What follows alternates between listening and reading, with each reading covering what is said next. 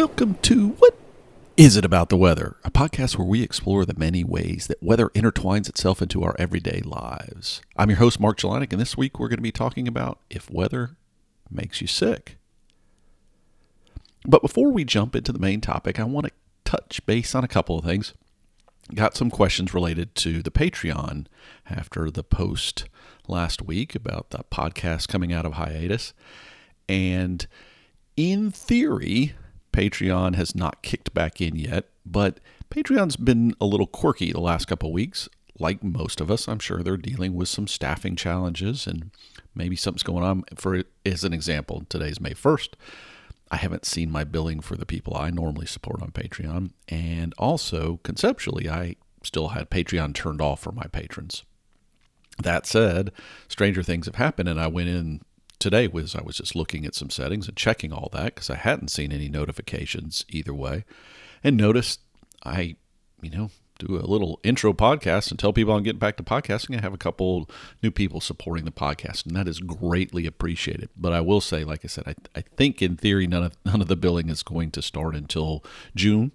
Um, I need some time to you know warm back up, work out the quirks, and change the settings a little bit on how I'm doing this time of day because you know you'll probably hear there might even be some construction noise coming through. So as I work out my getting back into I guess my podcasting flow, I'm not going to make everyone suffer and pay for that necessarily. But the plan is to get the podcast back into hopefully being able to support itself through a little bit of revenue that comes in. And for those that again that started pledging this past week, thank you. Um, uh, really unexpected appreciated but unexpected. So you probably won't hear me talk about Patreon too much over the next couple episodes, but you know, later in the month of May, I'll probably start mentioning it again as a way to support the podcast. The other thing I wanted to bring up and someone asked me about was Twitch. When I was doing this podcast before, generally didn't do it live, and YouTube was the only place that you could really get any what I would call video content. Although for the most part, if you were getting the podcast episodes, it was just a blank, you know, it might have an image or something uh, to kind of mix things up a little bit. I will still post things to YouTube. YouTube is still a good outlet, but its capability of doing live, I don't like as much as Twitch.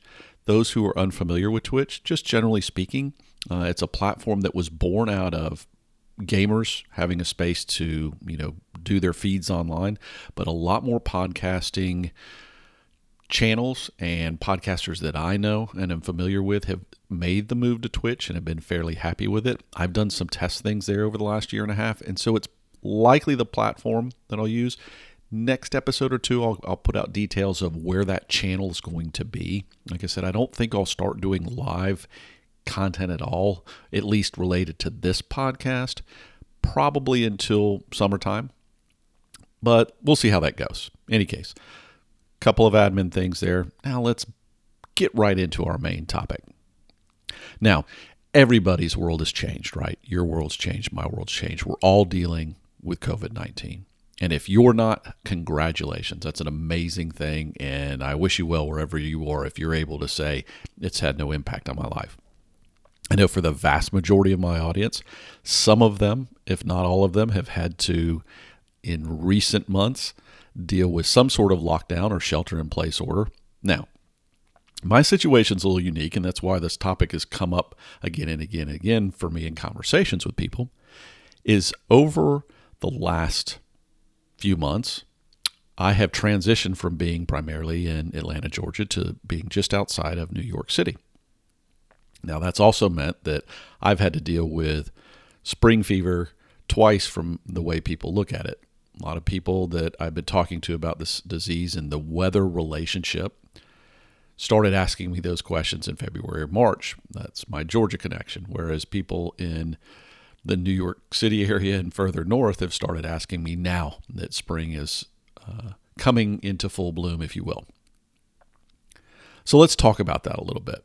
Let's talk about this relationship between disease and weather. And then we'll specifically talk about the COVID relationship. Now, weather and disease is not new to this podcast, right? One of the early Did Weather Change History episodes wasn't the first one. I think the first one was D Day. was related to weather and climate and the bubonic plague. So I think it was episode 12. Uh, I'll try to put a link in the show notes. But if you go look at the archive page, I think episode 12 was the one. So if you're interested in kind of this topic, that could be an early episode. But I've mentioned it over the time, you know, in various episodes because we go through this thing, right? We go through this relationship of disease, and primarily it has to do with winter into spring, hence all these questions I've been getting. Now, why do we have this connection? Or is there really a connection? That that's the question we're kind of talk about today a little bit. When you were a kid did your parents ever say to you don't go out in the rain you'll catch a cold or bundle up before you go out you don't want to get sick now let's be clear. Weather in and of itself is not a disease agent carrying thing right? It, just because it rains, it doesn't mean that everybody is going to catch something. Now, you can talk about things like acid rain. You know, there are things that get into the air that I guess weather could deliver conceptually, but it's not like, you know, weather itself, Mother Nature magically says, aha, we're going to have the flu rain or the cold wind or the, you know, whatever it might be, the malaria river or whatever it is. But, but that said, there has been a relationship and a correlation between different weather patterns and different types of diseases. Now, you got to keep in mind, right? We have different ways that things get into our bodies. Some of them, as an example, might come through a third party, like a mosquito or some other sort of biting insect. And weather certainly can play a role there. If you've got nice warm weather when mosquitoes are more active, and it's been nice and rainy, and they've got some stagnant water where they can do their little thing, make more mosquitoes, and they can go around and bite everything and share. They're so kind at sharing. That can be related to things like malaria or West Nile or, or those sort of diseases, right? So, weather plays a role maybe in the background setting there. And it's the same with other things. There are certain things that come about through the water, like cholera, right? If it's really rainy and things get more wet around, kind of like with the mosquitoes, it may be easier to spread that disease.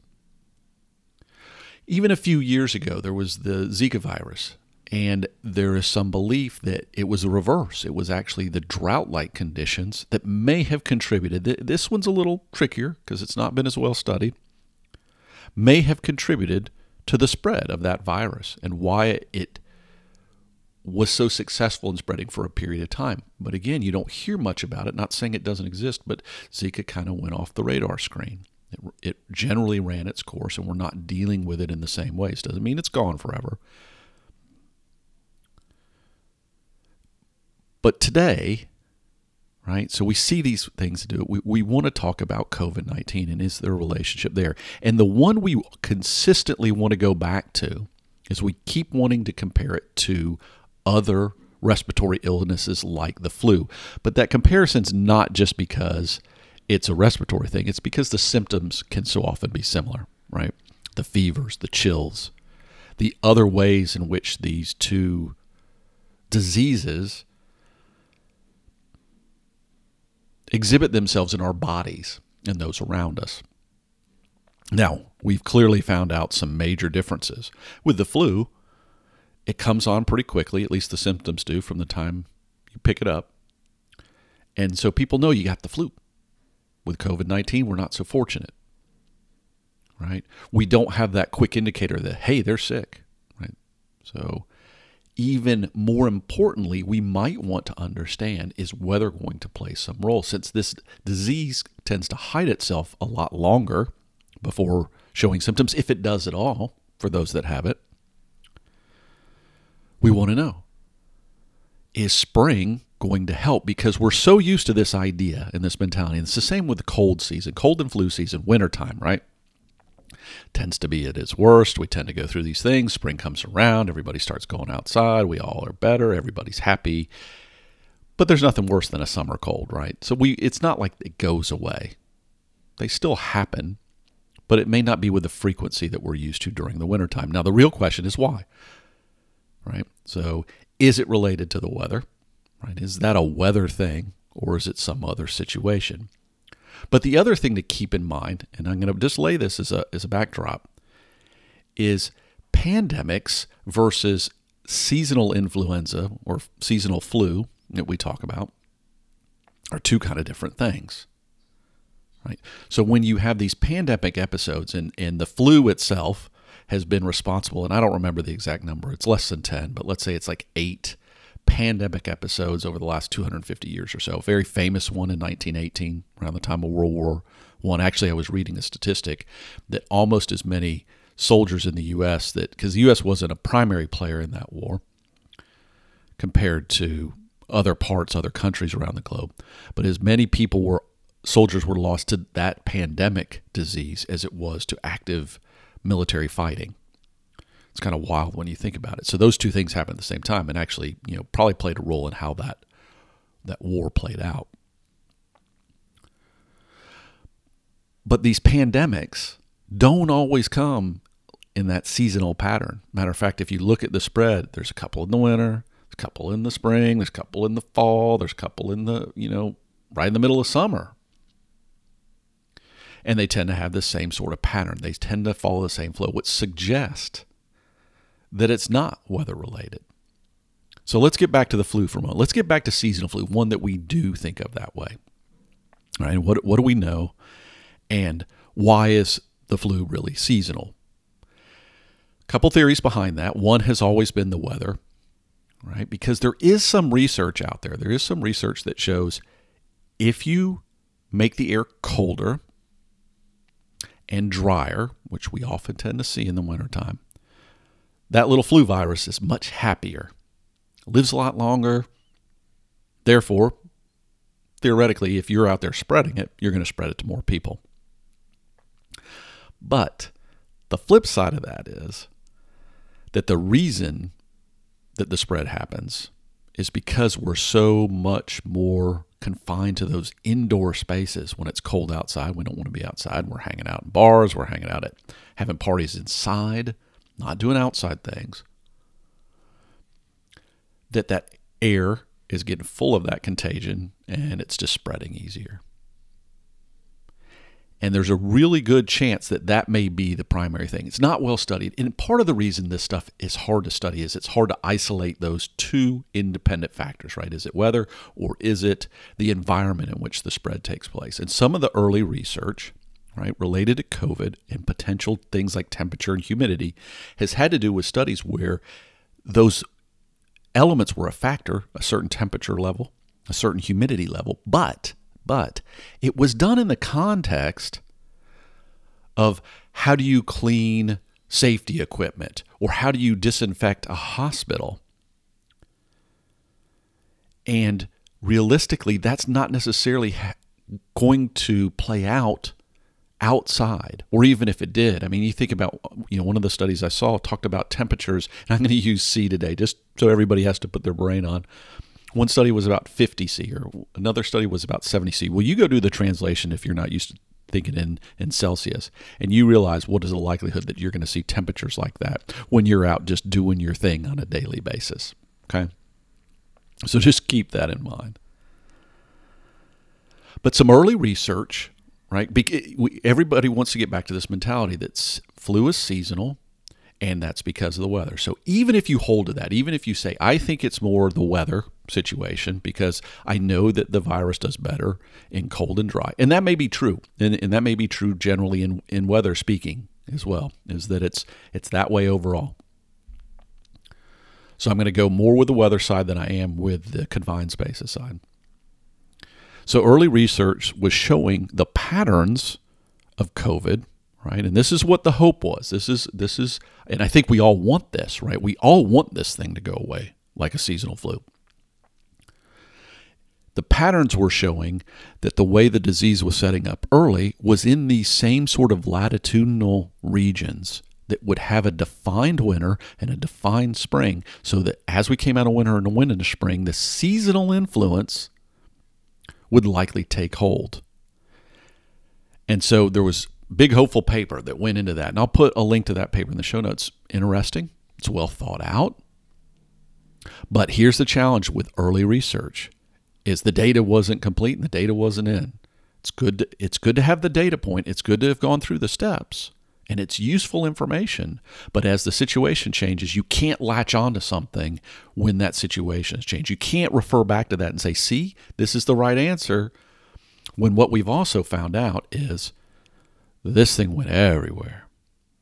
This thing went to places that were in the middle of summer when it spread. So it, you know, southern hemisphere or even even in the low latitudes near the equator, all these places were getting hit. Moist places were getting hit. Warm places were getting hit. It wasn't just because it was cold in wintertime. So that hope for seasonality started to go out the door. Now, we've got this flip side. We talk about seasonal influenza and about how it seems to go away in the spring, but that doesn't explain back to those low latitudes or places near the equator. Those places still get the flu, and they can still have quite a bit of it. But for whatever reason, the weather doesn't seem to diminish their chance. So we we get back to this fundamental premise is is seasonal flu seasonal because of our behavior or is it really because of the weather? Sure, every virus, all those things I mentioned in the beginning, right?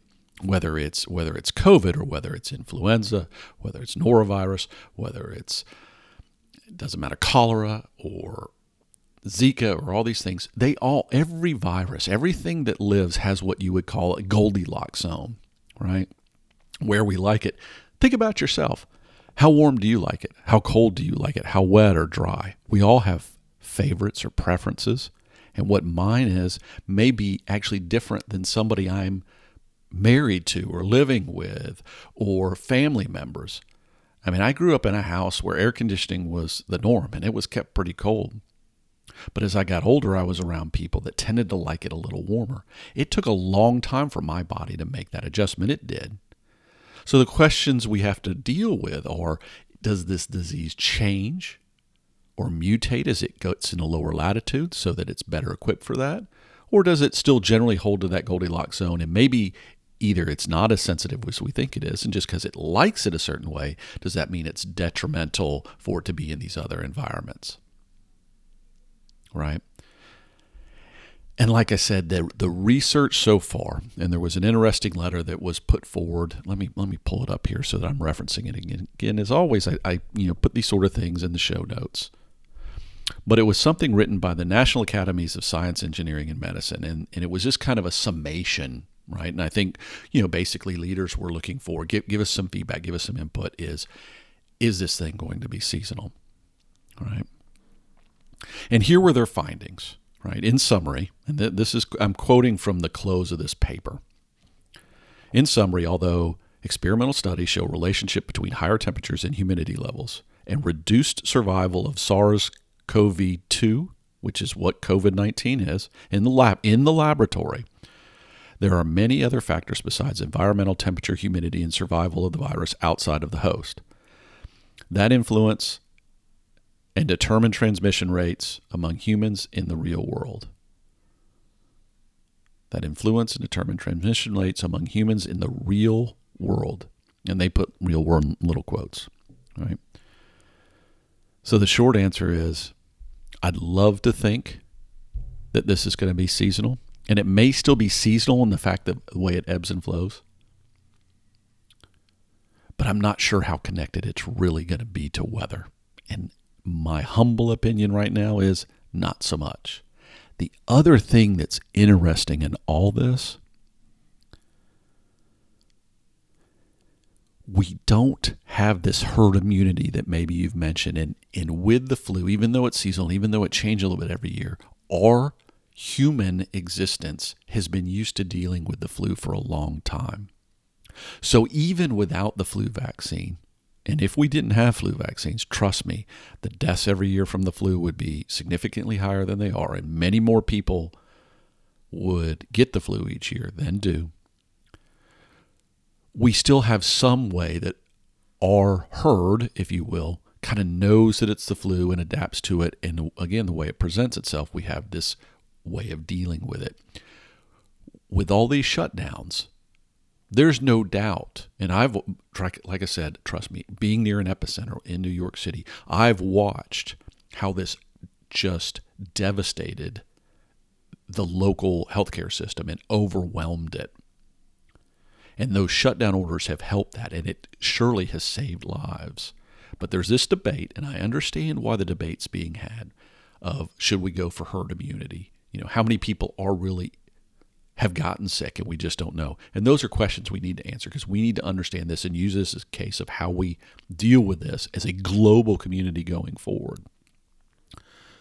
But there will always be this question of by doing these lockdowns and trying to minimize how many people got infected, did we do a harm to this herd community or excuse me, herd immunity situation and actually hurt ourselves in some way?